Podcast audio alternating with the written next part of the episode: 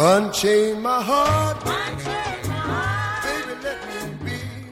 Bem-vindos a mais um Trilha Sonora, um podcast de quem gosta de música, de temas sociais e históricos, felicidade, amor, autoajuda.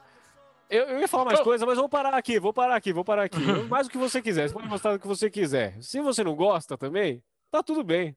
Vem com a gente pra gente falar dessas verdadeiras paixões racionais, pluralistas e diversas. Né? Esse programa maravilhoso que é apresentado pelo meu amigo Lupa Luperi. Uh, eu!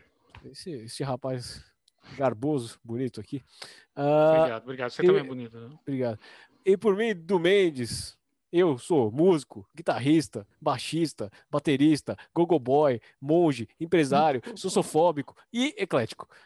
Eu, eu não falei tudo porque. Haja fogo. São muitos sinônimos, são muitos sinônimos. Haja, haja fogo.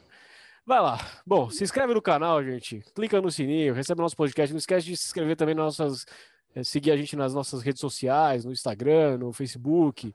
Se você tiver, segue, vê a gente também lá no Spotify. A gente está em tudo que é canto. A gente está também no iTunes. Então segue aí, né, não, Lupa? Manda um recado aí, cara. Isso, estamos em todos, todos os lugares do planeta. É isso mesmo, irmão. Multi-instrumentista do Mendes. Né? Você é o cara. Né? O poeta eh, está vivo, foi ao céu e voltou. Né? Você. E hoje vamos falar sobre o ritmo que dá base a outros, como o próprio rock. Uh, e é um ritmo black, né? Trata-se aí do blues, né? Uh, e o nosso tema é a história do blues, um grande cantor e músico, Ray Charles e a superação do racismo e da deficiência. Vamos que vamos do esse tema pega fogo, eu acho que é muito bom. Vamos que vamos. E para começar a gente vai falar um pouquinho de blues.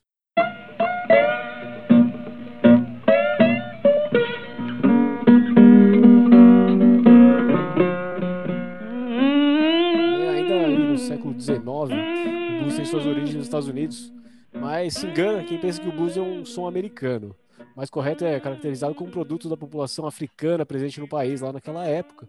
O blues nasceu entre os escravos na região do Alabama, Mississippi, Louisiana e Georgia, né, o sul dos Estados Unidos ali, uh, que faziam terríveis jornadas de trabalho nas plantações de algodão. Bom, escravos, né? Difícil. Uh, em resumo, o blues foi o resultado da música africana moldada ao frio e à dor da escravidão nos Estados Unidos.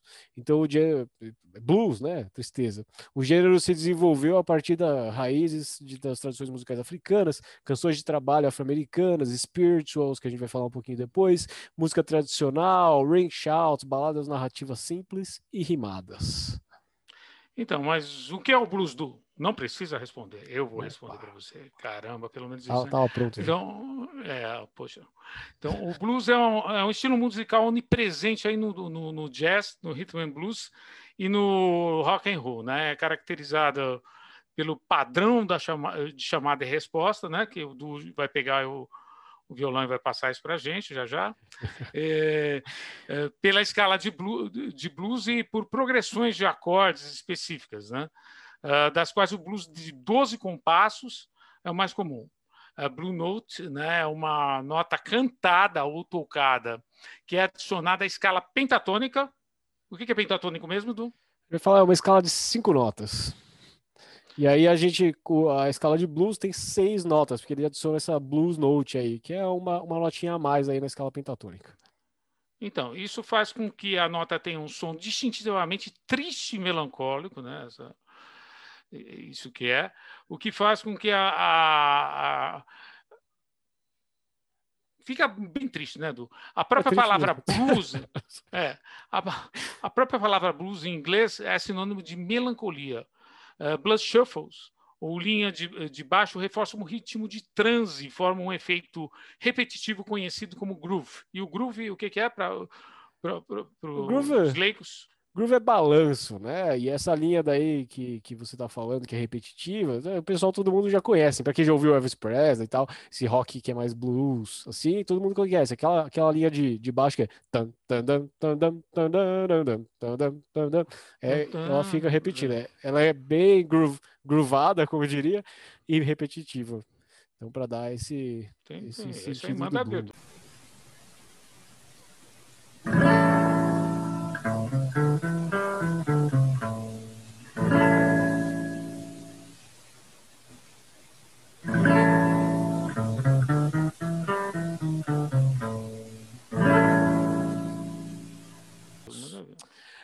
do nós dissemos, as raízes musicais do blues né, remetem aos cantos de fé religiosa, conhecidos como spirituals, uh, e de outras formas similares, tais como os gritos, canções de trabalhos cantados por comunidade de escravos libertos, com forte raiz estilística na África Ocidental. Suas letras e poesias tratavam de aspectos populares, tais como amor, trabalho, traição, é, religião, sexo, além de muitas vezes incluir assim sutis sugestões de protesto contra a escravidão. Afinal de contas, não podia ser muito aberto, é, né? É, por, por, motivos óbvios. Uh, blues, como um gênero, também é caracterizado por suas letras, linhas de baixo e instrumentação. Os primeiros versos tradicionais do blues consistiam em uma única linha repetida quatro vezes. Então ele cantava quatro vezes a, a mesma coisa, né? Uh, no blues, assim, lá no começo. Foi apenas nas primeiras décadas do século XX que a estrutura menos usada se tornou comum, que é o padrão A-A-B. Que é. Eu já vou falar. Que é consistido de uma linha cantada sobre os quatro primeiros compassos da música e sua repetição nos quatro próximos compassos, então é repetido duas vezes, e em seguida vi uma outra linha com uma conclusão um pouco mais longa e diferente, né? E aí a gente tem aí inúmeros exemplos no, no blues. É, tem uma música do Raul Seixas que ele que é um blues, ele chama Canceriano Sem Lar, que ele, que ele fala, ele fala, eu, eu tô sentado em minha cama, tomando meu café para fumar. Aí beleza, ele vai lá, essa é a primeira linha. Ah, Aí vai repetir de novo. Sentado em minha cama, tomando meu café para fumar. Repetiu. A, A. E aí tem B. Ele fala. Trancado dentro de mim mesmo. Sou um canceriano sem lar. E aí ele repete essa estrutura pela música fora. E aí isso tem vários blues. Se for ver Eric Clapton, é, é, B.B. King, é, Robert Johnson, que a gente vai conversar sobre vários desses nomes aí, você vai ver na música deles várias vezes essa, essa estrutura de A, A, B nas músicas. Legal, acho que ficou claro. Pro, ficou bom, ficou bom. É, os primeiros blues, né, é, muitas vezes tomavam a forma de narrativa livre, é, relacionando frequentemente os problemas experimentais da sociedade afro-americana. Então era uma música crônica também, né? Eu digo assim, era uma, uma forma crônica de, de falar as coisas. Cronista, então, talvez. Eu acho que eu entendi, entendi não.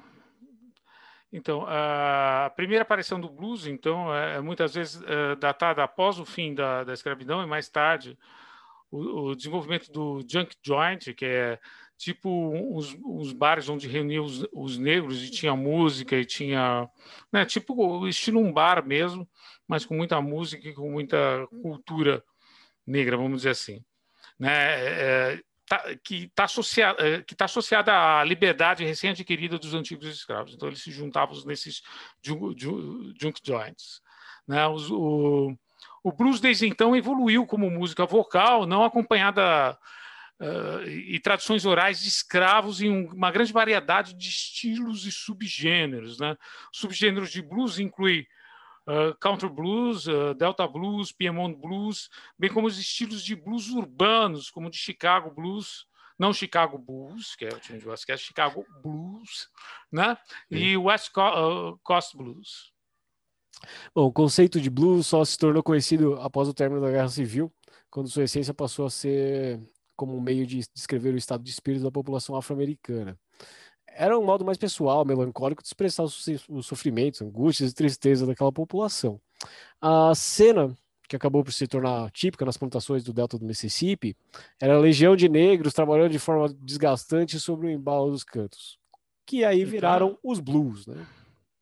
O negócio é sarjeta mesmo. É sarjeta. sofrimento. Sofrimento. Depois vai se tornar mais sarjeta, eu acho que mais na cidade, né? mas ali era muito sofrimento, né? Então, ou seja, essa primeira forma de expressar esses sofrimentos, né? No delta do Mississippi ficou conhecido como Delta Blues, por causa do delta do Mississippi. Depois surgem outros estilos, sendo que o Delta Blues foi um dos primeiros estilos do blues, né?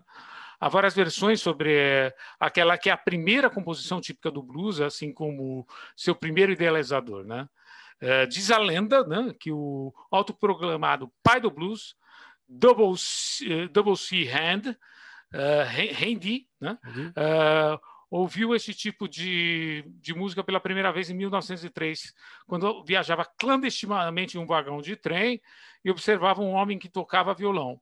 Com canivete. Não tem nada mais blues que isso, né? É, meu, muito legal. Então, daí teria surgido aquele que é dito como o primeiro blues da história, St. Louis, St. Louis Blues. Né? Louis Armstrong toca isso aí no trompete, brilhantemente, não sei se o Du vai colocar, mas deixa a cobrança para ele. Também não sei, também não sei. É, então, porém, o mais correto a afirmar é que o blues surgiu em uma forma mais ambiental e progressiva de uma é, do que uma única canção, né? Então surgiu de uma canção. De fato, a instrumentalização das work songs, né? Essas músicas de trabalho, canções de trabalho, foi o marco inicial do, do surgimento do blues moderno, né? No sofrimento, né? Sim. Bom, o primeiro nome popular a surgir como músico específico de blues mesmo foi o nome Charlie Patton, né, em meados do, do, do, da década de 20. Depois, né, na mesma época, surgiram outros nomes como Sun House, Willie Brown, Leroy Carr, Bo Carter, Sylvester Weaver, Blind Willie Johnson, Tommy Johnson, entre outros ali que, bom, muita gente que gosta de blues reconheceu esses nomes aí e deve lembrar de outros. A princípio, a maioria das canções interpretadas eram cantos tradicionais, como Catfish Blues e John the Revelator, uh, canções que tiveram vários intérpretes e versões, né, variadas no decorrer da história, porque muita gente gravou, são, são quase músicas folclóricas, né. Inclusive, assim, você estava falando que antes a, a, as músicas uh, eram só cantos de trabalho e, e tal, antes de ser instrumentadas, você vê John the Revelator tem uma versão muito boa, que é só cantada mesmo. Então, assim, você consegue imaginar até o que, que o cara queria fazer com os instrumentos, mas ela é só cantada. É exatamente o que você estava descrevendo. As vozes maravilhosas, né? Essas vozes é. negras maravilhosas. É, mas foi na década de 30 que surgiu aquele que é talvez o nome mais influente, idolatrado do blues, né? Que é a lenda Robert Johnson. Ele foi influenciado sobretudo por Sun House, que é inclusive aquele cara que eu te falei que canta John the Revelator, uh, e Willie Brown. Uh, o Robert Johnson viveu muito pouco, né? Ele viveu 27 anos só. Uh, ele, ele, iniciou a tradição, provavelmente. É, provavelmente ele iniciou essa tradição aos 27 anos. É, como Janis Joplin, quem mais a gente vê? Uh, Janis Joplin, Jimi Hendrix, tem, tem também no, no Grunge, tem Kurt Cobain. Então esses caras, esses caras tudo morreram aos 27, é uma, uma idade... Bom, e a data de nascimento do, do, Robert Johnson não é muito precisa, né? Sabe como que é essa coisa? Eles, eles tinham os filhos, mas eles não, não necessariamente eles registravam na, no mesmo dia, ou na mesma época, ou talvez no mesmo ano que eles tinham sido nascidos. Ele foi vitimado, segundo a lenda, por um whisky envenenado pelo marido de uma de suas amantes. Ele gravou 29 canções apenas, mas afinal de contas. Apenas, pouquinho, né? É, mas isso foi em um ano, um ano e meio. Foi entre 1936 e 1937 que ele começou Absurdo. as gravações. Foi, foi, foi, muito pouco. Eu devia ter conhecido Noel, ó. É. é porém, é, essas canções que ele gravou foram consideradas os maiores clássicos do blues de todos os tempos. O cara é uma lenda. Então, no final dos anos 30 e inícios dos 40, surgiram as primeiras grandes bandas aí de blues, como Sonny Boy Williamson e Big Bill Bronze, e a partir de 1942, o blues sofre uma primeira grande revolução interna, com o soar das primeiras notas eletrificadas do lentário eh, de eh, guitarrista T-Bone Walker. Né? Certamente, é, desse nome que remonta às origens do formato consagrado do blues moderno, baseado na repetição dos 12 compassos da melodia na base com solo totalmente livre de acompanhamento, ou seja, uh, por improviso, improviso, que não ocorria até então, até aquele momento não, é, já que o solista era, na maioria dos casos, também o responsável pela parte rítmica instrumental. Não? É, o cara era uma, não era uma banda, né? Era só um cara tocando violão. É exatamente isso. Hum. Você escuta o Robert Johnson, por exemplo.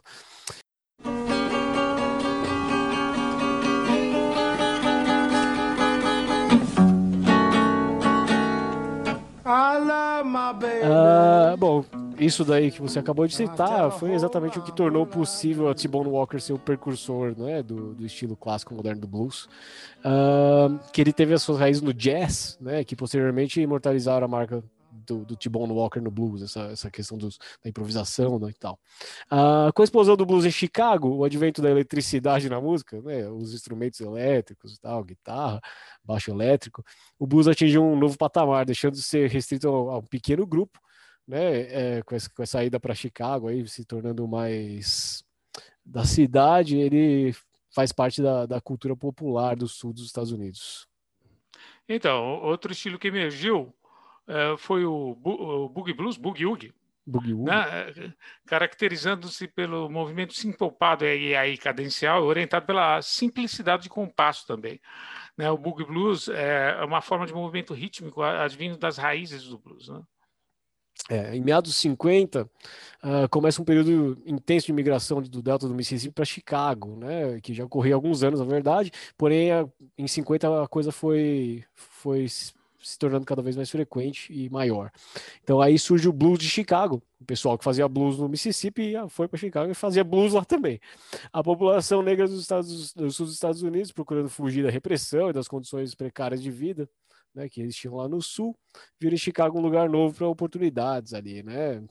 Os músicos de blues Uh, por essa época chegavam em grande número a Chicago, como eu comentei antes, uh, encontraram a eletricidade na música, então eles descobriram né, os instrumentos elétricos que possibilitou aí uma, uma gama enorme de possibilidades. É, eles, eles, tinham, eles tinham várias outras possibilidades que não só o violão e tal, que eles tinham lá no sul dos Estados Unidos.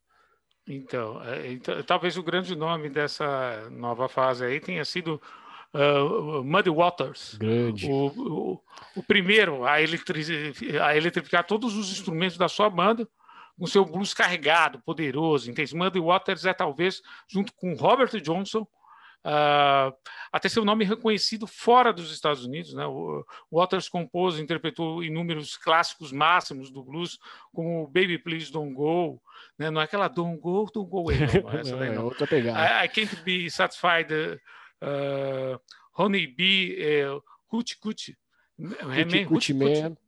Essa eu posso, é. eu posso prometer que ou já tocou ou vai tocar, porque essa daí é fantástica. Então, essa daí é fantástica, né? Entre muitos outros, muitos outros. Moody Waters, então, é sensacional, assim como, uh, como Robert Johnson, né? Sua importância no desenvolvimento do blues como gênero dominante no cenário mundial é tão grande que seria necessário um capítulo à parte para descrever uh, toda a sua obra, e o Du não vai fazer isso nesse, mesmo com esse seu vasto conhecimento, ele vai deixar. É, a, gente, a gente deixa para depois. Para outro capítulo, é, exatamente. É. Talvez aí. Ah, bom, e aí a guitarra elétrica se tornou unanimidade absoluta no blues, né? Todo mundo queria usar, afinal de contas, quem já ouviu blues com guitarra elétrica sabe o que, que a gente está falando. Ah, nem, nenhum outro nome se consagra tanto na guitarra elétrica, né? Na guitarra solo do blues, quanto King, B.B. King, influenciado diretamente por T-Bone Walker, né, outra lenda da guitarra. O B.B. King criou um estilo único, quase inigualável do fraseado instrumento, né, uma a, a, forma pura e melódica como, como ele, ele consegue fazer esses, essas frases, o seu vibrato, que é uma marca registrada do, do próprio, que é uma coisa assim também sensacional, dando ao solo de guitarra uma, for uma forma quase verbal. A guitarra fala, né? A Lucille, que é a, a guitarra do B.B. King, quase fala. Uh, e sem falar na, na, voz maravilhosa que ele tinha, né? Aquele vocal tenor. E fala, e fala como instrumento. fala e fala como instrumento, exatamente. É. Ele tinha aquela voz tenor, né? Maravilhosa, que que, que, se destacava mais do que o instrumento às vezes, mas é, é não sei, é difícil, difícil dizer, mas o BB King é sensacional. Então ele influenciou ali todo mundo que veio depois dele, porque o BB King, quem é um guitarrista e não foi influenciado por BB King, é, é difícil de ver aí, né? Ele foi dado aí o nome de Rei do Blues, assim, merecidamente, é, e BB King e blues são duas coisas inseparáveis, praticamente. É, mas também é inevitável você não citar a figura do, do John Lee Hooker, né? É, que se identificava posteriormente como pelo seu boogie, né? Uh, o seu estilo falado de cantar que se tornara sua marca registrada, né? Porém, sua importância no blues vai muito além do que apenas uma vertente adjunta, né? uma, uma corrente ligada ao blues. Além de ter sido um dos primeiros a eletrificar a guitarra também, como a gente viu lá, do T-Bone Walker, né? É, do Muddy Waters, né? Muddy assim, Waters, né? sim. Muddy Waters. E, isso. Então, uh, então, ele foi um dos primeiros também. Joe, uh, Joe Lee Hooker foi o precursor do blues de Chicago. É, mas... Antes mesmo de Moody Waters. Mas na verdade... Muddy Waters ganharam foi... renome de importância. É, é o Muddy, Muddy Waters, sem, sem, dúvida. Mas aí foi, foi na Inglaterra né, que o blues elétrico criou suas raízes ali, né? Porque Muddy Waters foi para Inglaterra fazer uma turnê e desconfiado ali na, da, da tendência do, de ter um público mais esquifo, assim, né? Um pessoal que gostava mais de um blues acústico e suave. É, isso vai para os anos 60, né? Isso, isso exatamente. Anos... Ele, ele ligou o amplificador lá e tal no volume para tocar o bluesão de Chicago, que era o que ele fazia bem. Bom, embora o público tinha sido completamente abalado pelo, pelo, pelo desempenho e pela performance do Muddy Waters, né, ele acabou influenciando ali inúmeros artistas como Alexis Corner, uh, Sarah Davis, e eles começaram a imitar esse estilo maravilhoso do, do Muddy Waters. Então, a população desse estilo daria origem ao blues rock. Então aí a gente falou aqui muito sobre bandas de rock surgidas nos anos 60. Então esse blues, né, que talvez seja um ritmo blues, que a gente depois, depois a gente vai comentar, ele vai para os anos 60 na Inglaterra. Então, você pega Rolling Stones, as maiores bandas do mundo, né, surgem ali na Inglaterra, influenciadas muito por, por esse, por esse rock. Né? Então, uh, com a popularização do próprio blues, né, que vai chegar o blues rock, bandas como uh, Rolling Stones, Birds, posteriormente Cream, Fleetwood uh, Mac, Jeff Beck, Led Zeppelin, teriam suas raízes totalmente fundadas no blues elétrico de Chicago. Né? Talvez o grupo de maior importância no recém-surgido cenário do blues britânico tenha sido uh, John May, Mayo uh, e os uh, Blues, blues Breakers, né? que, que, além de ter grande influência no crescimento do blues dentro do país, também foi a, a banda que captou diversos músicos, que influenciou muitos músicos que viriam a se tornar importantíssimos nesse cenário musical em ascensão, como Eric Clapton, um dos maiores guitarristas do mundo, que o, o, o Du é fanzaço, né? Por causa da, é, como o Du é, também é guitarrista, entre outras Sim. coisas, que posteriormente, então, Eric Clapton, depois ele uhum. viria a formar essa banda chamada Cream. E ele fez uh, parte de Yardbirds também. Então, tá vendo? Por isso que do é mestre. Peter Green, que sairia do grupo para ser líder do, e compositor do Fleetwood Mac é, e Mick Taylor, que seria requisitado como guitarrista do Rolling Stones. Então, a influência aí do blues de Chicago, né, penetrando ali, que, que já era mais ou menos um ritmo blues, né? Por causa dessa eletrificação e de outros instrumentos, que é aí que a gente vai comentar daqui a pouco. Rock me, baby. Rock me all night Exato. Bom, com, com o reconhecimento mundial do blues, né? E desses músicos que você acabou de citar, que são grandes nomes, uh, os nomes clássicos do folk blues americano, como Robert Johnson, Sun House, Muddy Waters, Howlin' Wolf, B.B. King e Taj Mahal, que você pode dizer que não é o Taj Mahal da Índia, uh, passaram a ser... acho que não. Não, não é o Taj Mahal da Índia, eu tenho certeza que não é. Uh, ah, então, a ser então, referências diretas. Eles começaram a ser referências diretas aí como blues e, né, para o pessoal dessas bandas novas. E foi no Newport Folk Festival de, em 63 que o blues teve seu auge, né, com a apresentação de diversas figuras consagradas de blues ali. Uh, daí em diante, praticamente todos os músicos dos mais diversos estilos provenientes do rock e blues regravaram clássicos mais antigos do blues. O Led Zeppelin, por exemplo, em seu primeiro disco, uh, seu primeiro álbum, né, o disco, gravou uma série de composições de Willie Dixon. Uh, porém, eles colocaram como se fosse autoria própria, o que resultaria depois uma batalha judicial ali entre Willie Dixon e o, e o Led Zeppelin. Sim, sim, sim, sim. que obrigaria a banda a identificar o Willie Dixon como o autor original das, das músicas. Ah, acontece constantemente. Então, sim. na América, os. Então, na, na América, América para os americanos, não para índios nem para mexicanos, como diz a geografia. na, é, na, na, América. É... Vamos lá, gente. Foi boa, foi boa, foi boa. Volta. Então, então, lá nos Estados Unidos, né? Vamos sim, colocar assim, os assim, efeitos foram os efeitos foram diretos e músicos como Creedence Clearwater é, Revival, The Doors, Bob Dylan, Janis Joplin, Jimi Hendrix desenvolveram seus estilos próprios, fundamentados nas raízes do blues. Né? É, internamente, nomes como Albert King, Fred King, é, Buddy Guy iniciaram uma mudança na sonoridade do blues, juntando elementos típicos do rock a guitarra distorcida e pesada, como som tradicional, E, o que levava alguns puristas a rejeitarem essa nova moda que contrariava o purismo tradicional da música, né, do blues, né? Então isso aí para é, eles não era. E como sempre, em qualquer, qualquer ritmo. Não, eu, eu, falo, eu falo, se tem sertanejo no Brasil que era do interior, eu ficava contando da, da vilinha lá, depois foi para a cidade, foi falar de amor, de sofrência. E, e o pessoal não mudando, a penetração na cidade vai mudando. É. É, no caso, para o rock.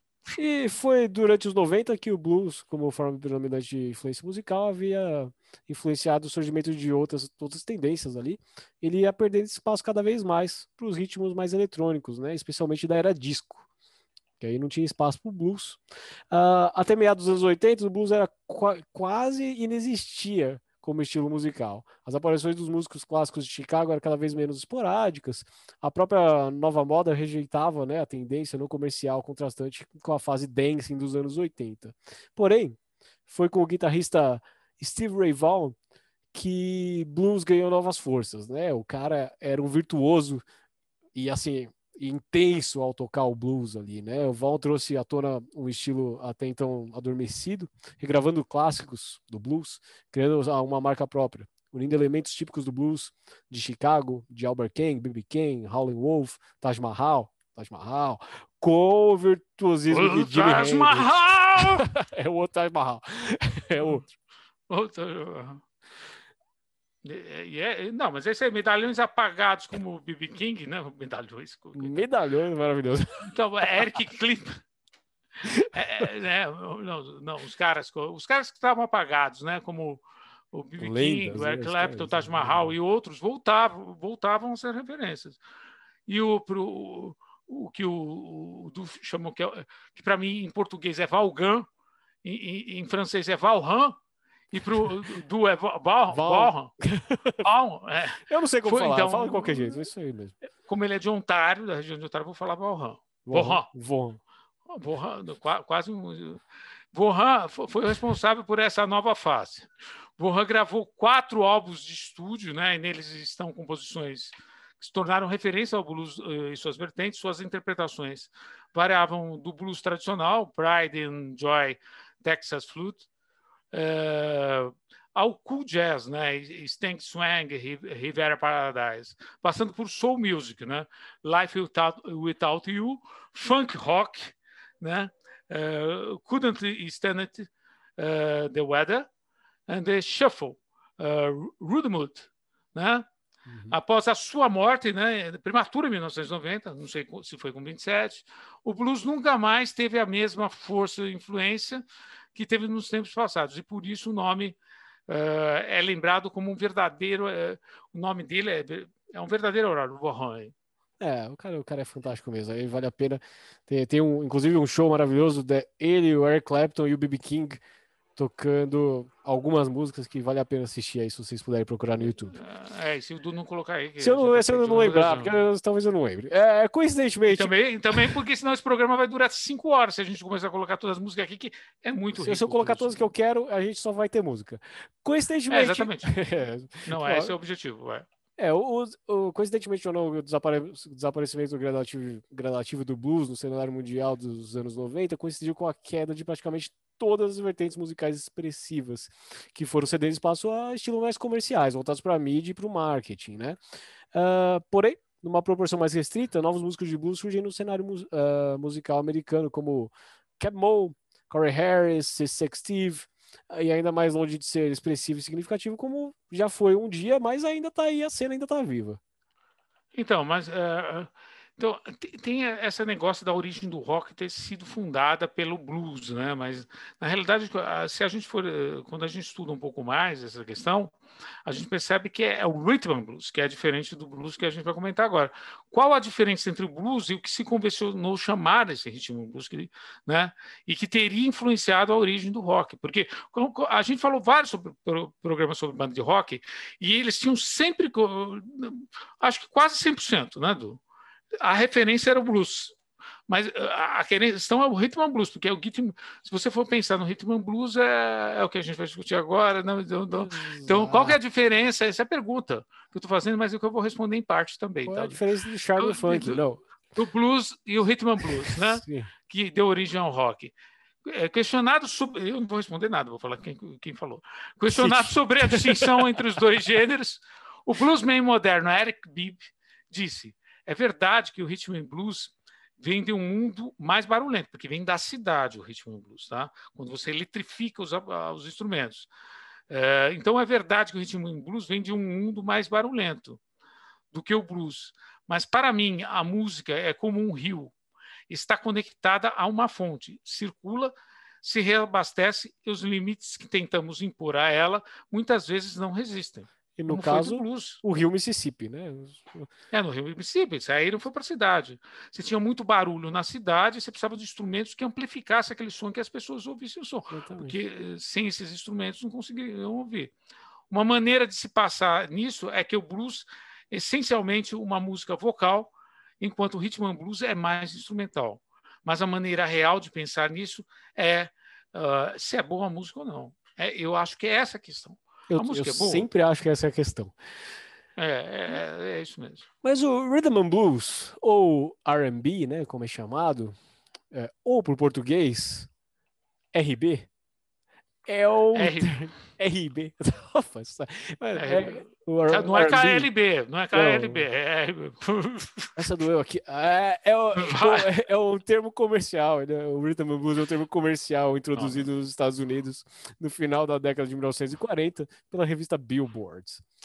O tema foi usado originalmente para descrever gravações comercializadas predominantemente por artistas afro-americanos no momento que o estilo baseado no jazz, com uma batida pesada, insistente, estava se tornando mais popular. Então foi ali quando o blues estava se popularizando, eles tomaram de tomar outro nome, porque blues não, não é uma música popular.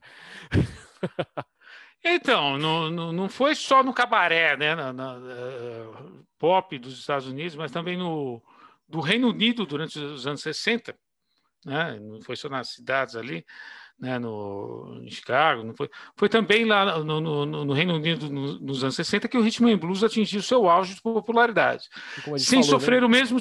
Hã? Foi como a gente falou, que quando é, o Mary Waters foi para lá, influenciando aqui um monte de gente. É, exatamente, aí surgiu um monte de bandas, surgiram um monte de bandas, sem sofrer o mesmo tipo de distinção racial que limitava a sua aceitação nos Estados Unidos. Então, se você for pensar, né, é, no surgimento das bandas ah, ah, de rock, das maiores bandas de rock and roll do mundo que surgiram na Inglaterra, eles não tiveram a limitação do racismo que teve nos Estados Unidos e ali naqueles Muito estados embora, É difícil você ter a limitação do, do racismo na, na, Inglaterra, principalmente porque os músicos das bandas, das grandes músicas de rock que surgiram na Inglaterra, são brancos. Não, eles são brancos, é verdade. Mas, mas eles mas são também... influenciados pelos negros, concordo. É, mas, mas se você for pensar que eles são brancos, por que, que eles são brancos também? Porque a colonização. Porque a Inglaterra. Eles não foram colonizados. é a Inglaterra e eles não foram colonizados por negros. Na realidade, isso tem a ver com, a, com o escravismo e com a sim, colonização. Sim. Não, sem dúvida, foram a gente levar... vários problemas históricos aí. Que, que, que, foi levado lá para lá, então foi por causa disso. Então, lá no é, é a mesma coisa que dizer, tinha muito branco, na, uh, tinha muito negro, é até bom ver as estatísticas, eu não sei, tem, tinha muito negro na Inglaterra também, não sei. Né? Então, mas se há uma apropriação clara, como você coloca, né? Então, uh, então tem uma distinção racial, você não tem essa grande quantidade, você não tem esse processo de escravização dentro da Inglaterra, você tem pela Inglaterra lá nos Estados Unidos. Sim. Então, você não tem, o racismo se desenvolve em grau maior, talvez, não sei, e aí não sei se eu estou falando besteira, que eu não sou especialista nos Estados Unidos, mas talvez em grau maior. E, e, e, e, o, e como uma música negra, né, de origem negra, não tem impedimentos na, ali na Inglaterra, talvez, que tenha nos Estados Unidos, em Chicago, né? Sim, é, e, foi o que a gente estava falando, da, o é. blues se tornou mais popular de, depois da, da Guerra Civil dos Estados Unidos, então...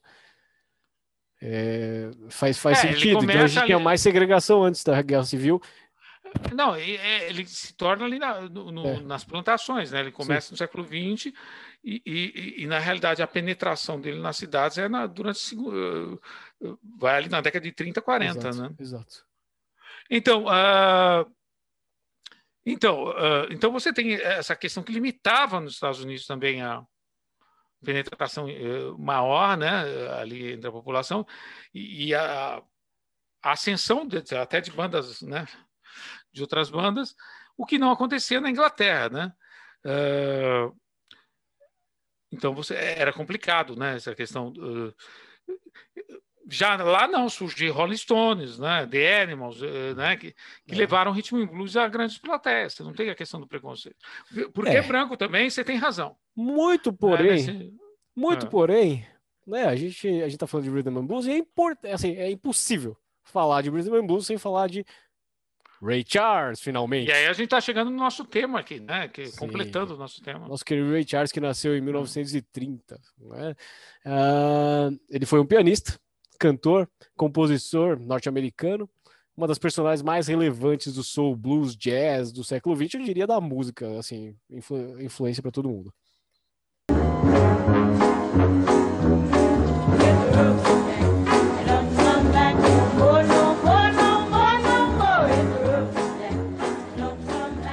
Então, uh, Rei Charles Robson, que depois ele tira o Robson, parece para não ser confundido com Sugar Ray Robson, lutador de boxe. Exato. Né?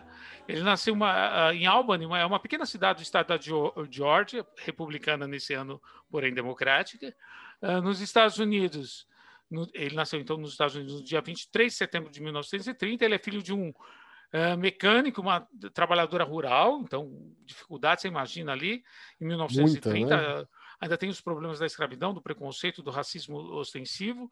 Ainda pequeno, mudou-se com a família para uh, Green, Greenville, na, na Flórida, né? É, e aí como se os problemas não fossem poucos, né? Uh, por, por tudo que você já mencionou, o Ray Charles acabou ficando cego com sete anos de idade, né? Sem descobrir a causa na época uh, e também sem se submeter a nenhum tratamento, ele acabou ficando cego. Então, cego e negro, você imagina uma coisa dessa. Pobre. Estudou em... Muitos. É, e pobre, né? É. Ele estudou em eh, St. Eh, Augustine College, da Flórida, uma escola especializada para cegos e surdos. Aprendeu a ler, escrever e compor pelo sistema Braille, o que era um privilégio na época completamente, né? Sim. É, o Ray Charles aprendeu a tocar vários instrumentos, né? Especialmente o piano. Ele como todo mundo sabe, ele é um, grande pianista. Uh, desde criança ele já participava de diversos eventos de música, então ele estava ali imerso já nessa cultura. Então, na adolescência ele ficou órfão de pai e mãe.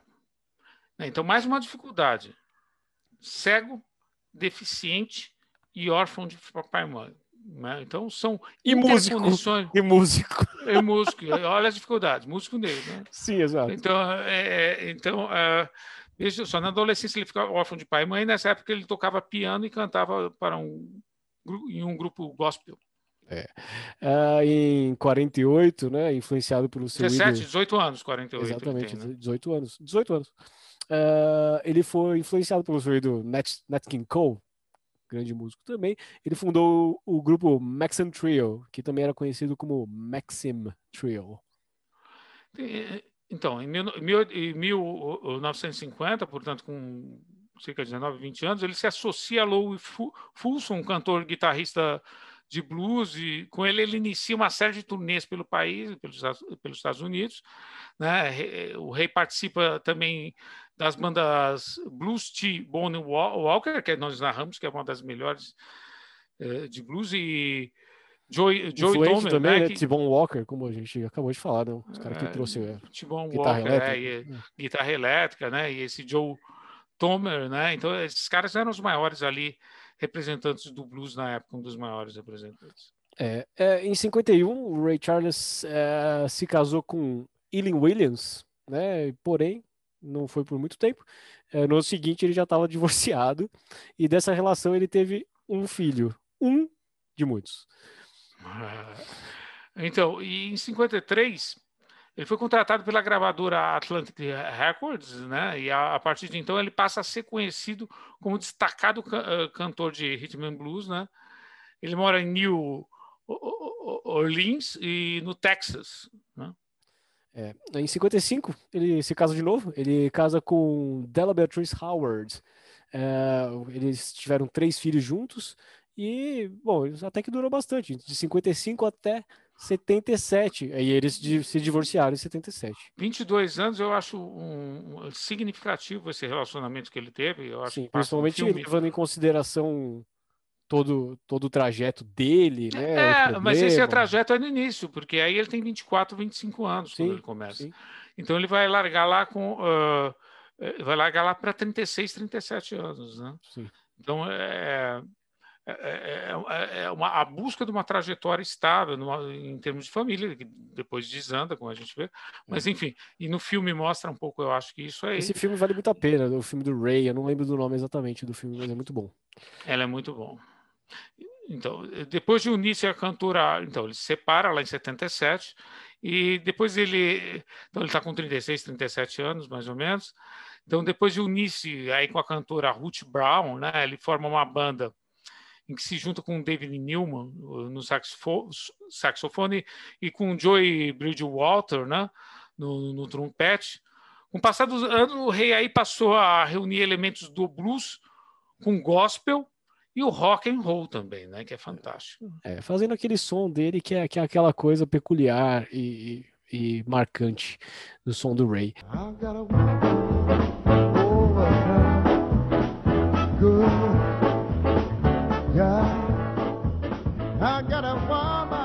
Em 54, a sua música I Got a Woman uh, lançou, é, ele alcançou grande sucesso né, com essa música. Uh, posteriormente, essa música foi gravada por Elvis Presley.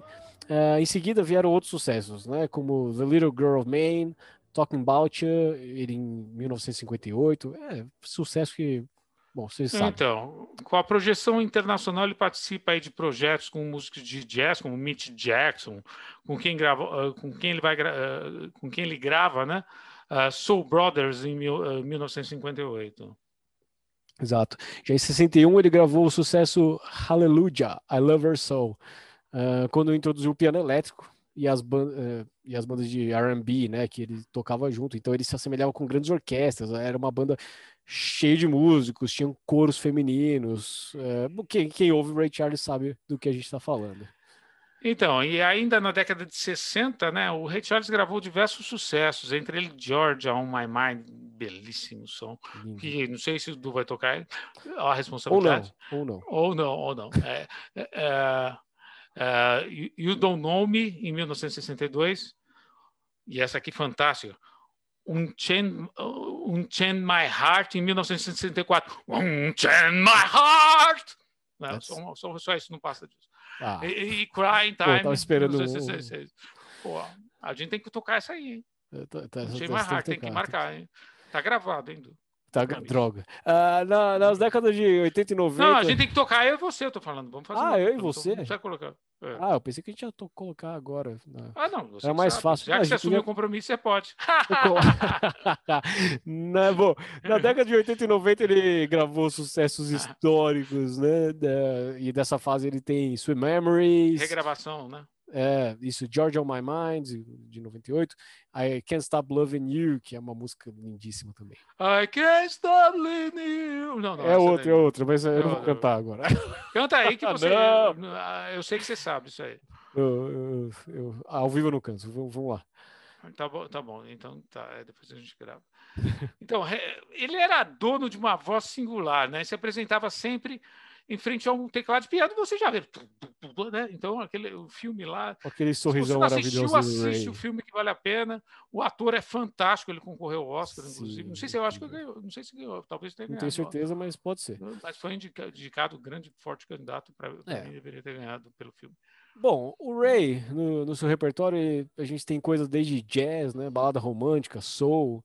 É, ele tem esse estilo inconfundível, como a gente falou, né, que, que, que é por tudo isso que ele coloca no, na, nas músicas dele uh, e nas apresentações. E isso transformou ele num dos ícones mais destacados da música americana, não só da música americana, na minha opinião, da música mundial. Mundial, né? Mundial. Ray, né?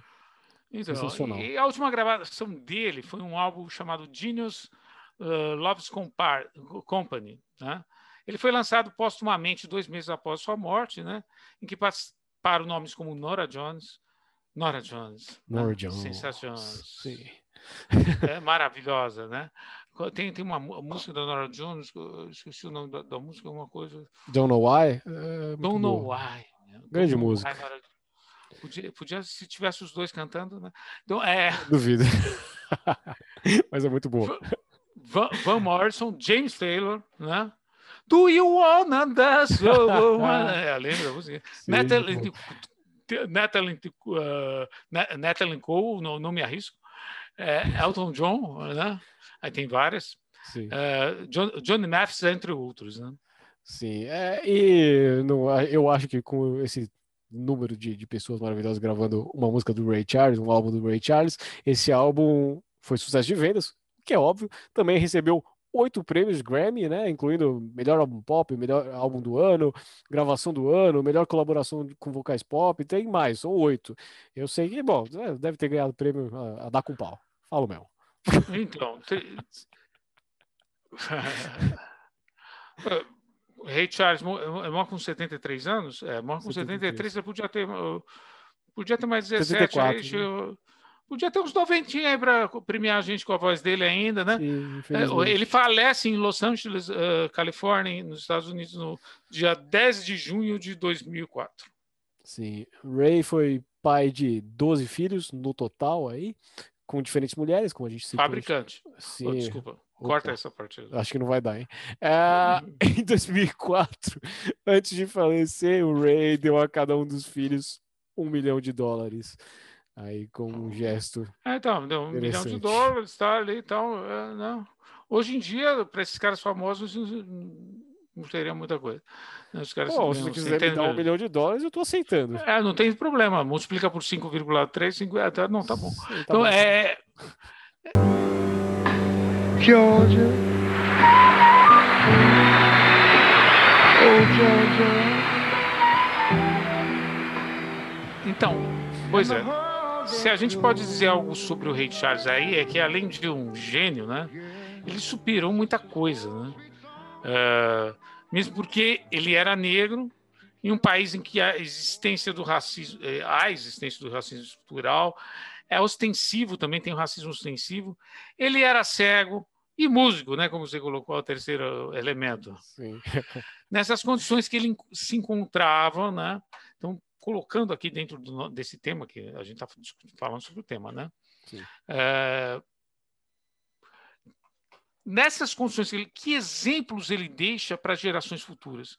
Qual o legado de Charles, tendo essas condições? Negro, deficiente, músico, né? É, você tem interconexões entre essas coisas aí que geram uma série de dificuldades para qualquer um. Sim e que normalmente é difícil a pessoa superar, mesmo que ela tivesse acesso um pouquinho à educação. Ele teve ali na base. Mas ele perdeu os pais dele cedo. Né? Então, a, difícil, a bola está com você. Difícil. Eu acho que falar sobre o legado de Ray Charles é, é uma coisa complicada, porque você pode, você pode trazer isso para vários âmbitos. Né? Se a gente for falar sobre música, por exemplo, Ray Charles popularizou uma música importantíssima, né? E ele, ele teve também a sua influência nessa música, né? No rhythm and blues, no, no blues. Eu acho que, que, ah, que chega a ser blues, né? é, chega, chega a ser injusto falar que ele só fazia rhythm and blues.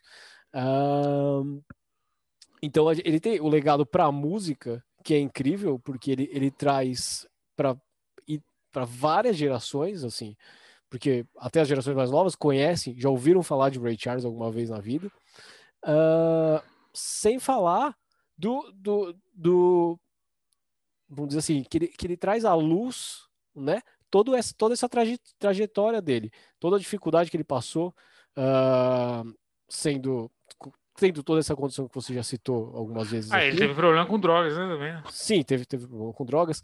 É, eu acho que ele traz à luz toda a dificuldade que, que você tá nessa situação, né? E, e, e conseguir ou não é, superar isso, porque assim ele conseguiu superar porque porque ele teve a, a oportunidade de, de, de ser um, um músico, um músico conhecido, vamos dizer assim, claro que por mérito, mas também por, por, por alguma sorte, né? Afinal de contas, a gente sabe que tem inúmeros músicos muito talentosos também estão nas, nas mesmas condições e não têm a mesma sorte.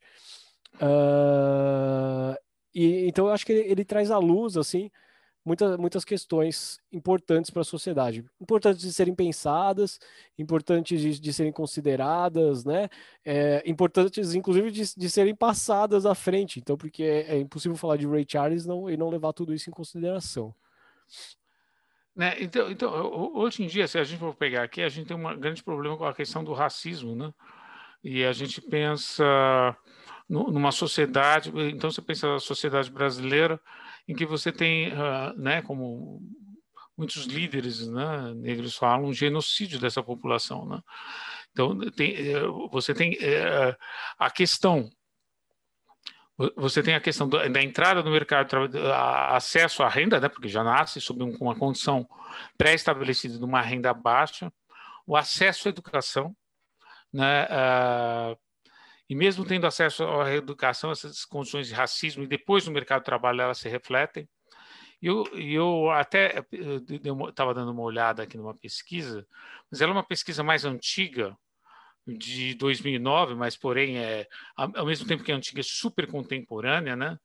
Que foram é, foram entrevistados aqui, é, foi publicado no, no, jornal a, Gazeta em 6 de 7 de 2009 essa pesquisa, em que é, você teve 18,5 mil pessoas entrevistadas, alunos, pais, diretores e professores de escolas em 501 uh, escolas públicas em todo o país. É, e 99,3% assumem ter algum tipo de preconceito em relação às pessoas com relação à deficiência etno-racial. Então, com relação à deficiência de, dessas pesquisas, 96,5% assumem ter preconceito. Nessa pesquisa de 2009, é 11 anos, não estou falando tanto tempo assim. Escolas no Brasil. Etno-racial, 94,2% gênero, né? A questão da sexualidade. 93,5%. Geração, 91%. Socioeconômico, 87,5%. Orientação sexual, 87,5%. E territorial, dependendo de onde você mora, onde local que você mora, 75,95%. Você imagina uma sociedade, nós estamos falando de uma sociedade brasileira aqui, né? De 11 anos Sim. atrás. Pode ter mudado em, isso? Em não 30. teve um... É, é, é, isso. A gente imagina em 30 nos Estados Unidos com racismo, não só estrutural, porque ele existe esse. Então, o que é o racismo estrutural? É aquele racismo que a pessoa não declara que ela ele, tem. Que ele é impregnado, né? Eu, eu ela é impregnado, impregnado, Pela, pela, pela sua cultura em que você nasce, por exemplo, se você vê uma pessoa negra, não, você tem medo daquela pessoa negra porque te incutiram na, na, na, na sua cabeça que tem algum problema de marginalidade. Ou no mercado de trabalho, quando você tem um, uma gerência de recursos humanos e que vai selecionar, são dois bons candidatos, um negro e um branco. O negro é colocado de lado porque ele é negro. Então, é, é, muitas vezes. E não só isso, dentro, isso foi feito dentro da escola. Então você entra dentro da escola. Então pensa no, a gente pensa no Ray Charles, uhum. nessa interconexão de preconceitos, né? É, é 95% de preconceito aqui no Brasil, vamos dizer assim, 95% de preconceito contra deficiência uhum. e 95% de preconceito contra ele tá todas, o Ray oh, sai é, todas. Isso porque ele não falou que era... Que... Então, uh, então o cara para sair disso, né? Ele teve problema com heroína, né? Não, eu acho, eu acho que assim. Ele, dessa segunda mulher que ele ficou casado 22 anos, é, ele separou dela porque ele teve muito problema com heroína, né? Sim. E mesmo assim ele sobreviveu, né? Foi isso, até isso 73. Que eu ia falar, ele tinha, 30, porque, assim, é ele tinha questão, 34 anos, ele é viveu é mais 30 de, anos. Quando a pessoa está nessas condições, é, é, uma questão até difícil de sobrevivência. A gente está falando de, de, de, de 20, de 30 nos Estados Unidos, mas que, que, já era uma questão de sobrevivência. A gente pensa aqui no Brasil, por exemplo, se a pessoa mora, por exemplo, no morro do Rio de Janeiro, né? Também continua é, tendo uma questão de sobrevivência, porque então, a, a, polícia, a questão territorial a polícia, aqui. Não, a, a polícia, a gente é uma instituição que tem o racismo é, como incorporado, impregnado, impregnado, o estrutural, o estrutural. estrutural. Então, e lá nos Estados Unidos, você tem esse racismo estrutural, né, que a gente comentou aqui. Sim. É a mesma coisa com o homofóbico, né? Aquele filme, aquele filme que ganhou Oscar sobre AIDS lá, o que tem aquele ator ganhou. Sim, é, eu não vou lembrar o, agora o nome. É, eu sei qual, qual que... Tom Hanks, né? Uhum. Tom Hanks, Filadélfia, né? Filadélfia. É. O Filadélfia ali já mostra como é, o, preconceito estrutural por trás, né? Mas que é, é revelado entre as pessoas ali é, da questão da homofobia, Sim. né? isso existe com relação ao negro. É, é, mas só que é mais, é mais obscuro ainda dentro da, do pensamento. Por quê? A pessoa é racista e ela pensa que não é racista. Sim, é... Ela não se considera. Muita gente se considera. Lá nos Estados Unidos é pior, porque o cara é racista, tem muito racista, o cara fala, eu sou racista. Agora, tem um racista que é, é incorporado pela cultura desde a infância e é criado assim, ele pensa que ele não é. Eu, mas eu tem acho... o ostensivo e tem, e, e tem, e tem Mas eu acho que é, o, que é, que é uma tem questão. um mix dos dois. Né? É uma questão que, que quando você se analisa, você tem que levar, assim, como, como prédica que você é racista, que você tem preconceitos, porque ninguém Mas você precisa de é consciência. livre tem gente Exatamente. que não tem consciência. A pessoa não tem informação. É, é, na, form, na, própria formação dela, quando ela nasce ali, ela já fala assim: não, o cara é negro. Não sei o quê. E aquelas piadinhas ridículas né, que fazem. E a gente, a, a gente que nasceu nessa sociedade, a gente sabe, a gente fazia até piadinha sem saber, né? Sim, é só com o é tempo uma que você pega questão de- consciência, porque você pega informação, você pega conhecimento, mas nem todo mundo tem acesso a esse conhecimento e acesso a essa informação. E, e, ah, por exemplo, se você vai, eh, se você nasce ali, você tem, você, você tem uma boa educação formal, mas uma, esco- uma escola militar que te cerceia o pensamento mais aberto, né? Vo- dificilmente você vai ah, ter a consciência de que isso é um racismo, né? As pessoas Sim. tem muito racismo. Agora, tem, tem, a, tem um cara que é absolutamente consciência, ele é racista mesmo, e ele vai reprimir, ele vai matar, ele vai fazer que nem Ku Klux Klan, que nem a. Então, os caras, os, isso ainda é racismo estrutural. Isso aí é Não, isso- ostensivo. A gente podia Então- dar um- algum exemplo aqui brasileiro, mas a gente pode deixar quieto também. Então, no, no Brasil, se você pega a polícia, ela tem, é- ela tem as duas coisas misturadas. É o Sim. racismo estrutura- estrutural, e o cara é convencido por esse racismo estrutural Sim. que o negro é, é marginal, é pior do que o branco. Mas então ele é esse que convencido e que, que Esse é o ele é racismo tratado. tem- estrutural. O preconceito estrutural, de modo geral, é, É, mas ele é mata- convencido, Então, é tá- convencido é o mix do racismo estrutural, né? e aí vai a polícia e mata uma pessoa com uma vassoura na mão, falando que achou que estava com um fuzil. Ou, bom, inúmeros É exemplos. essa, nossa, né? é, essa nossa polícia militar, né? Então, Sim. a gente tinha que é, é, é, ter um processo de reeducação né, das nossas polícias. É, é, a gente sabe disso, né? A gente tinha que ter uma reestruturação da polícia. né? Reestruturação em termos de Polícia- educação também. Porque Polícia não adianta você militar é colocar uma, uma. polícia é- militar é um é, mas- é uma Então, coisa mas que, meu, que ficou da você podia chamar de outro Vamos- nome. Podia, você podia ter, porque tem que ter disciplina dentro da polícia. Não, eu né? acho que tem que ter des... Então você tem que desmilitarização da polícia. Ah, então, é, é, é, é, vamos vamos dizer assim. Agora, não adianta nada você fazer uma polícia desmilitarizada com, com uma formação é, que a gente tem aí Concordo, na concordo. sociedade, porque isso aí vai privar. É, é, Não sei, eu não, eu não sei se você eh, não tiver essa informação e essa educação eh, de fato e, e campanhas, eh, televisão, reeducação.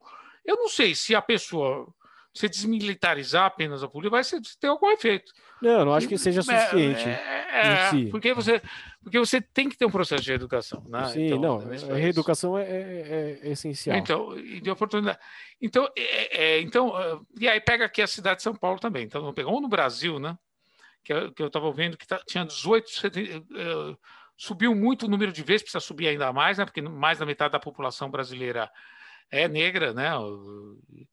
O- né? E não é só o negro que a gente está falando, a gente pega ah, o, o negro, que é uma, uma, uma escala mais representativa da população, Sim. mas tem índio, tem asiático, tem um monte de Sim, coisa, é. paraguai, tem, tem, tem, eh, boliviano, tem essas coisas internamente que tem todo esse racismo, vamos dizer assim, que existe o Bom, racismo, né? Agora, uma, Então, uma provo- a gente está falando do negro porque a, tem uma. ah, tem Uma gente. pergunta um pouco provocativa aqui, é, Pergunta. aproveitando, aproveitando aqui o Ray Eu Charles. te fiz e você agora.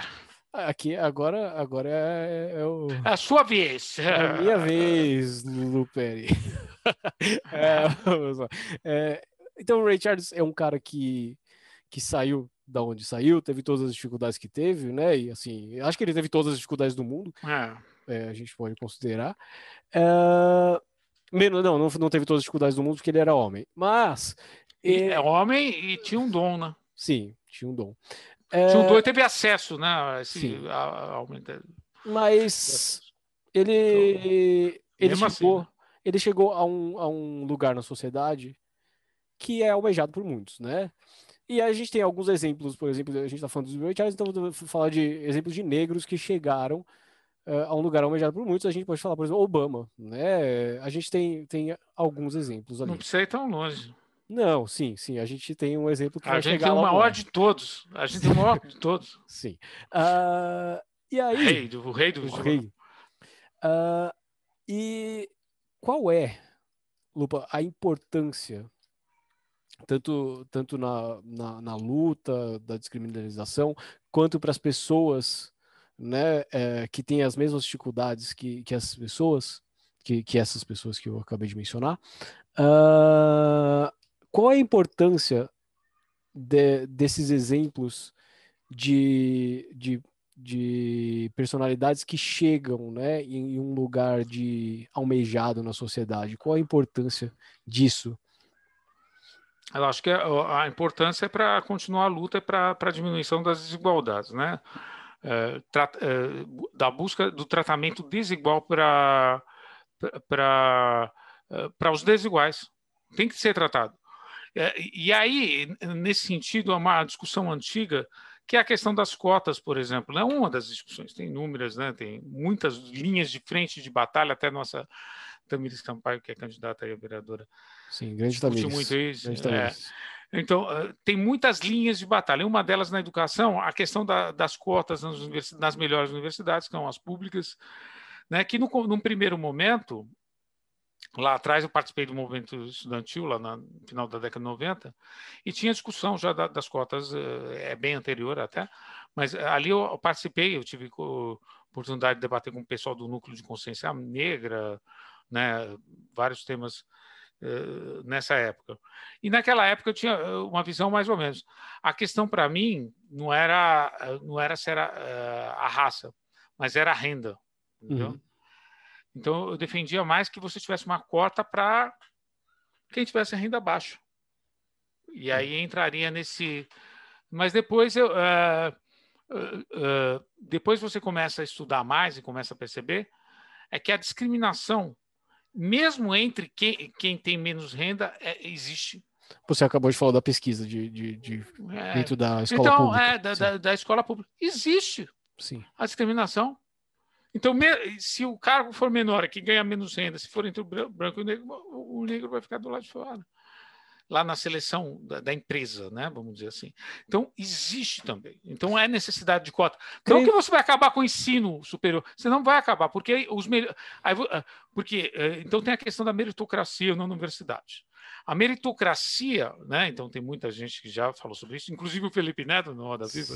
Felipe Neto. Então ele fala, é, o Felipe Neto, é, ele, a, questão da meritocracia, vai, ah, mas todo mundo faz a prova e o vestibular é o mesmo. Quem vai melhor entra. Entretanto, ao longo da vida, aquela pessoa que já foi privilegiada para entrar lá e ter a melhor condição. Claro. Então não existe meritocracia. Você tem que partir de condições iguais para ter meritocracia. Senão você não tem meritocracia. Então o que que você tem, o que, que tem que a questão das cotas é o quê? Você pega as pessoas, os negros e faz uma seleção dentre eles para os melhores que estiverem ali. Aí você tem que tem as mesmas condições, aí os melhores vão entrar. E, e, e eu, eu, tenho um exemplo disso, porque eu estudei lá no final dos anos 90, né, que eu estudei lá na, na época, eu tinha acesso a pesquisas da, da, universidade, eu fazia parte do movimento estudantil, então tinha muito acesso a, a pesquisas, eu era muito interessado. E os mais ricos né, da universidade estudavam, inclusive, lá na Faculdade de Economia, na época. Né, então, tinha, eh, eh, tinha os mais ricos. Então, era diferente o público. Eu volto agora da aula, né, a partir do ano passado, depois de 20 anos, né? na realidade eu saí em 2003, depois do mestrado, e eu volto lá quase 20 anos depois, já com as cotas instituídas. E eu, e eu sou o professor que chega na sala de aula e fala assim, uh, eu queria saber, cada um de vocês, onde você estudou, se público ou privado, em qual bairro você mora. Todo começo de aula eu faço isso, tem 100 alunos, eu vou, não sei, não quero saber. Uhum. Para ter uma ideia de que público eu estou dizendo. Exato. Eu peguei uma turma lá, uh, ano passado, muito interessante, de manhã, né, que agora estou dando aula à noite. Mas de, de, manhã e à noite também é interessante, também tem diversas variações, né, é, depende do curso. E aí eu percebi que uh, 50% a 60% era de escola pública. Num curso que antes era predominantemente de escola privada. Mas eu tinha um mix ali de escola, ETEX, Escola Técnica Estadual, essas uhum. melhores que tem aí, ESP, não sei o que, dessas melhores aí, ou de outras ETEX também, uhum. os alunos eram muito bons. E também tinha alunos do Bandeirantes, uhum. do Verse, na mesma é. sala. Muito esse embora... mix, esse mix, e é exigido a mesma coisa. Muito embora as ETECs também são populares, são assim, são, são frequentadas por, por pessoas que, que estudarem em escolas é, privadas não, sei, antes das ETECs, sim. É, mas não tenho esse dado mas, também, mas mas, mas ali tem escola é pública, tem, tem, tem negros. Sim. Antes era difícil você ver negros. Então, então uh, tem negros ali naquele meio também. Então, antes você de, de, de, ver. Isso vai cair a qualidade? Não, a exigência do conhecimento vai ser a mesma. Sim, mas eu, eu acho. A mesma, a mesma exigência. E, e, eu posso te falar, não é porque o candidato foi primeiro lugar no, no, no, no vestibular que ele vai continuar sendo o melhor aluno. Sim, não, sim. Ele de, depende da dedicação dele. Então, uh, uh, a questão seria: qual que era, seria o ideal? Não ter cota, todo mundo. Mas de, eh, se você tivesse uma educação regular, né, um acesso para todo mundo de forma igual, né? Mas não tem isso, então você tem que começar a corrigir. Se a gente não tivesse uma dívida de alguma coisa fora. É, é, muito diferente. Não, é, é e, e, e, esse aluno, ele, ele, ele, ele, ele tem uma recuperação ali dentro da formação da universidade, dá para perceber isso. Eu, eu, pelo menos pelas bases que eu tenho, que eu tenho 60, 70 alunos aí. É mas na, na eu, eu já, que... teve, já tive uns, eu já tive uns 400 alunos na minha amostra pequena, uhum. mas eu, eu, vejo que eles são dedicados, são interessados e podem recuperar. Assim. Então, isso eu estou falando da faculdade, que é a Sim. parte que me toca lá, mas é, você tem que, que você atendendo da... sua pergunta, da... atendendo sua pergunta, né? Tem outras lutas aí, outras é, Essa é a parte da educação. A pessoa quando quando quando está num, num, num, lugar de, de, destaque, ela, eu acho que ela, que ela tem mais chance da voz dela ser ouvida. Então, trazer essas lutas, né, esse sofrimento, no caso do, dos, dos, artistas de blues, uh, trazer isso à tona, mostrar que isso existe porque, vamos aqui dizer, nem todo mundo sabe que isso existe. Você acabou de falar, a gente estava falando sobre racismo estrutural, né? Então, logo as pessoas não sabem que isso existe, as pessoas não sabem como é, é a, a, a, vida da, né, das outras pessoas. É, mas aqui no nosso tema, o tema vai além, né? Do, então a gente, a gente não consegue.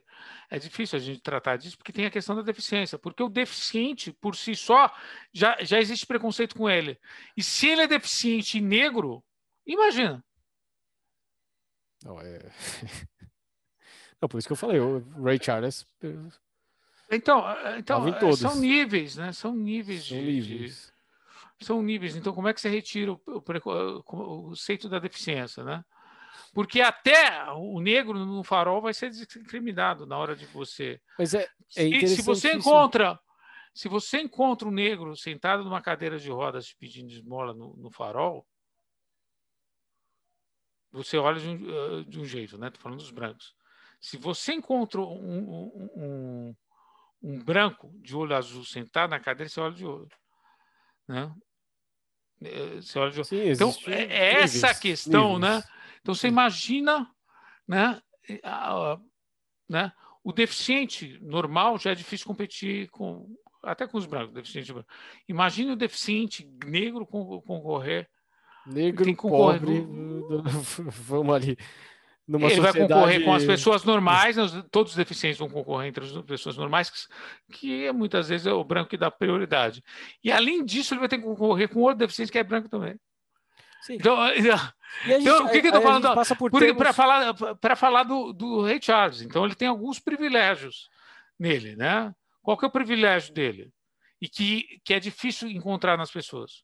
Um dom. O dom, sim ele tem um dom por trás dele e algum acesso, que ele teve alguma oportunidade de estudar na escola de surdo e murdo, né? Mas a questão é generalizada, não, você não tem, as pessoas é, não têm acesso a isso, né? né? Talvez agora um pouco mais, né? Que tentam é. a, a, até um pouco mais tal, mas deficiente, né? meu. E é uma coisa que assim, a gente não. agora tem, a gente tem um pouco mais de, de, de, preocupação, a gente traz isso um pouco mais à tona agora, mas é uma coisa que há, poucos anos atrás, diria, décadas atrás, a gente não, a gente não estaria preocupado, por exemplo, com, com, a, com a deficiência, com a com preconceito que o deficiente sofre, ou sofreria, né? A gente passa aí por, por, por, questões até linguísticas, a gente, a gente fala dos termos que a gente usa para se referir a essas é, pessoas. É, há muito, algumas décadas não tinha nem consciência que, que existia o racismo estrutural e que a gente é Sim. é contaminado por isso. E todos nós brancos somos contaminados em certo grau. É claro que não, não forma... só nós brancos, todos, todos nós da sociedade somos é, não, é, é verdade. É. Inclusive o próprio negro, né, que, que quer branquear, né? O próprio negro, o próprio branquear... deficiente, todos, todos eles. É, é exatamente. Então uh, tem o preconceito do preconceito, preconceito uh, dentro do, do, do, próprio meio, né? E, ou, ou, e um racismo até estrutural contra ele mesmo, né? É, é, uhum. é uma coisa meio complexa, né? Mas é o que a gente fala né, em si é do branco ou negro, porque é em maior grau, né? E que domina a sociedade, né? Mas existem várias questões aí por trás, né? Para serem levantadas. E, né, e a questão da deficiência, do acesso ao deficiente, dele poder fazer mais funções, né? Então, é, isso é tema para para especialista, né, inclusive, né? Que nós não somos especialistas, Exatamente, mas a gente está aqui dando opinião. A gente tentando, a, dando opinião e está tentando levantar a bola aí para quem sabe chamar a atenção da sociedade. E dá como exemplo o Rei Charles, que ele superou tudo isso porque ele teve acesso e tem um dom. Um mas quem não tem o dom, você tem que fornecer ao menos acesso. Uh, essa é a questão. Você tem que generalizar o acesso né, a, a saúde para deficiente. E para isso a, a, gente precisa de mais representatividade. A gente precisa de uma educação libertária, essa que fala. Sim, também. E, e essa educação enfileirada, é lá como dizia o Roger, é o sistema inglês que a gente enfileirada não Sim. vai trazer, porque a gente já pega essa pesquisa aí que a gente, a gente falou de um monte de preconceito dentro da própria uh, pessoal de baixa renda de escola pública. Uhum. Exato. Em exato. todo o país. Então, como é que você quebra isso? Com informação. Como é que você quebra informação? Não com essa educação. Sim, não, é, não tem... com essa educação de base, não é educação, não, com essa escolarização, né? Você precisa ter uma escolarização Mas a mudança, a mudança disso, a mudança disso passa por, outro, por, por vários outros processos. Ah, várias, é um, pela é um política, econômico. É um processo político, econômico, exatamente. Mas principalmente pelo político, creio. Porque como a gente vai mudar isso em, em um nível né, de Estado... De massa. Ou... Certamente a, a ONG não vai resolver o problema. Mas é, é importante a ONG para aquela punhado de gente, mas ela não vai resolver para todo o país. Então você precisa não, do é. Estado, né? Você precisa do Estado. Então, então... A, a, ONG é importante, mas então, o existe, Estado é mais Existe o problema de representatividade. Aí a gente tem o problema de votar nas pessoas. Sim, sim, eu acho que. Sim, sim, sim. Que, que você dentro, dentro do modo aqui, sim. A gente tem. Não, a gente tem. A gente... The system multi-system of system, assim, é, dentro do é. modelo do sistema que a gente tem é o mais importante que a gente tem que fazer. O que a gente tem reivindicar, né, cobrar, usar as redes sociais de forma consciente, não trabalhar com desinformação, trabalhar com informação, passar a informação correta, não omitir informação, ter honestidade intelectual. Isso é fundamental, pegar os pontos positivos e os pontos negativos, não ser meramente ideológico, porque aí você omite informação. Sim. Né? É, e defender né, essa, liberta, essa liberdade, aí, vamos dizer assim, de pensamento. Exato, falou bonito, falou bonito, Lupa. É, de, dentro disso, eu acho que a gente pode ir para as nossas considerações. Considerações finais? Sim, eu acho que. O que, que você acha? Eu acho que, que vai bem. Então, eu acho aí, como, começando né, as considerações finais, é olhar, primeiramente, que, que assim, embora tudo seja adverso na vida, por exemplo, do, do Ray Charles, né? Uh, houve uma possibilidade e ele conseguiu agarrar essa possibilidade, né? E, e se tornar um, um exemplo para gerações, digo, musicalmente, ou uma questão também de uh, socialmente, uma, que, uma questão de, de como se, não, se portar, talvez nem tanto, porque a gente tem aí problemas, mas uma, é, uma questão de luta, ali. né? Uma questão de luta e de, de, representatividade e de superação, como a gente acabou de falar aqui. Opa, considerações finais, meu querido.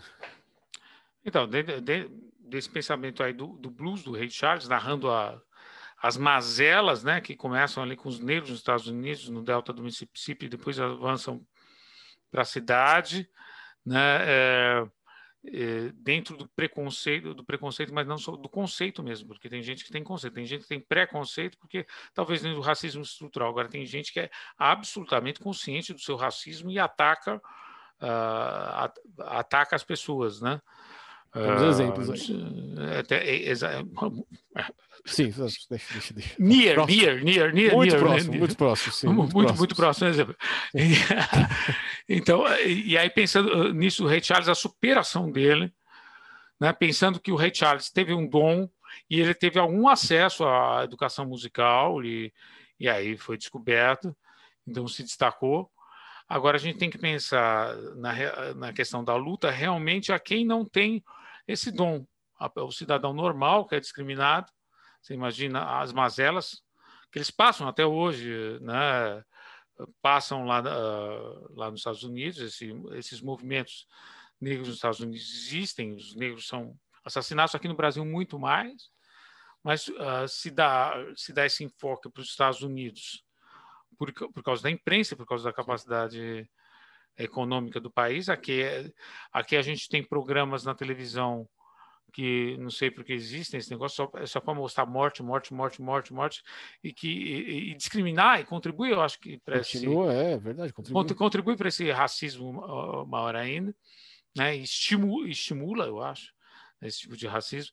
Então, as pessoas não têm acesso a isso, a gente na sociedade a gente tem que contribuir com o movimento antirracista e nós branco antirracista também, nós temos que nos juntar aos negros né, nessa luta para ter uma sociedade melhor para eles, para nós, para to todo mundo. Né, e a gente tem que trabalhar com informação, né, lutar por uma educação transformadora, eu, eu penso isso. Né, ao mesmo tempo de, de uh, isso estruturalmente falando, mas uh, transformadora de conscientização né, do, do, do, que é o racismo, do que é né, o preconceito contra a homofobia ou, ou, mesmo contra a deficiência, né, vamos dizer assim, esses vários tipos de e, e isso por meio da educação, mas também denunciando, né, o racismo e também uh, às vezes comprando alguma briga, não para levar um tiro na cara, né, mas às vezes você compra uma briga, você fala assim, você está numa situação ali em que você pode como cidadão falar Sim. que as pessoas não podem ser tratadas daquele jeito. Você intervir você... de forma elegante. É claro que você não, não, não, não, não, não quer partir fisicamente para cima, e não é esse o objetivo. Mas falar de forma educada, que não é uma boa maneira de uma abordagem. Ou, Sim, você tem, e denunciar para as autoridades. Você tem consciência dos seus privilégios também, e, e saber usar eles pra, pra contra. É, exatamente. Cultural, né? e essa é a luta diária, né? Sim. E, então, a, a, aderir a movimentos nesse sentido, né, abaixo assinados e outras coisas, outras formas, cada um tem sua forma e cada um tem uma maneira de contribuir para melhorar isso e pensar sempre numa uma, melhorar a educação, né? Não deixar que cortem gastos da educação no teto de gastos, né? Que é estipulado aí que muito economista, muito colega meu defendeu, mas sinto muito, a educação não dá para cortar nada, né, no, no, país. Não dá para cortar. Né? Tanto da base como do superior. No, no, no uh, eu não aceito, é um argumento que eu não aceito, né, desses uh, políticos que falam que você tem que cortar a verba do ensino superior para colocar no básico. Não é que você tem que cortar não. no ensino superior. Você tem que aumentar no ensino superior. E aumentar mais ainda no ensino básico. Ah, mas de onde vem a verba? Quando cortar, não vai cortar de outro setor, de saúde e educação Aliás, a educação contribui com a saúde, né? Exato. É. É, contribui em vários momentos. A informação, se você fala para, se você conscientiza uma pessoa que ela não tem que tomar remédio por conta própria, ou tomar medicação, ela tem que se alimentar direito com alimentos melhores, vai diminuir morte por coração no longo prazo, vai diminuir a morte. Qual é a morte em termos de doença que mais mata no país? É o coração. Hum. Né? Agora, esse ano, o coronavírus, tá? Mas uh, normalmente, no, normalmente, é, é o coração. Então, 2020 não é um padrão, exatamente. Então, mas a obesidade hoje também mata em função, o corona também mata. Então, você pode diminuir a morte do coração, você pode diminuir, reduzir por causa de alimentação, né? Sim, então, você, essa questão, tem uma educação melhor, essa questão sabe... do, né? Você vai atravessar, você vai atravessar a rua na faixa, você não vai atravessar Uh, você vai atravessar a estrada ah, pela passarela, exemplos, não meio né? do... é, e, aí, aí você vai em números. Sim. Então a educação não pode uh, ser cortada verba nesse país. Aliás, tem que ser aumentada. Ah, de outras, vai ter que tirar de outra. Educação e saúde. Né? E, e, e, aí inclui na educação até merenda escolar, outras coisas que dá para você dar sustentar, inclusive outras famílias. E infraestrutura no país, né, também, uh, não pode pensar em tirar, porque isso é público também, né? Então, a pessoa que precisa pegar um carro, não precisa ter um carro, ele precisa, ela, ela, gasta, numa cidade como a Europa, você, o cidadão gasta muito menos nesses transportes públicos. Ele gasta, ela paga um euro, um e pouco lá, lá na, na, passagem de trem, e ele transporta por toda a cidade. Ele não precisa, é, né? Com isso você tem menos poluição, tem menos problema respiratório. Não, é, gente, gente, tem algumas áreas básicas. Né? Então Sim. a gente tem que pensar nisso. Né? Educação, saúde, e eu acho que infraestrutura para melhorar a condição de vida do, do infraestrutura pública, pública, né? claro. Né? Porque é. aí o cidadão não precisa receber a, o salário faz falta, né? Quando tem desemprego. Uhum. Claro que você tem que ter um, um, projeto de desenvolvimento do país de crescimento econômico, mas na crise faz falta, mas ele tem uma, um suporte maior do, do, do Estado que naquela condição ele tenha condição de atendê-lo. Né? Então, e aí a renda, uh, a, a, renda, vamos dizer assim, que ele recebe faz falta, mas em menor grau ele tem um, em maior grau ele tem um suporte. Um suporte básico, né? um suporte básico. É isso que acontece muito na Europa. Então, muito é um exemplo, eu acho que também aí é, ao longo dos séculos eles aprenderam muito, a civilização Sim, é, muito. É, importante dizer aí, lute pelo SUS, lute pelo SUS. SUS, sensacional. É isso aí. Viva o é. SUS, viva Rei Charles, viva, Ray viva, Charles. A, viva, viva a população negra, a luta é, é, grande e nós estamos juntos aí nessa luta com vocês. Viva o Trilha Sonora, é, abraço. Viva o Trilha Sonora, um grande abraço no coração com essa música aí do Rei Charles. Exatamente. Eu não sei qual que você vai colocar. Vai, talvez eu coloque alguma que não faz sentido nenhum com o que a gente está falando, mas é, é um abraço. Um abraço. Gente, até a próxima, até a próxima. Valeu, Luca. Valeu, Du.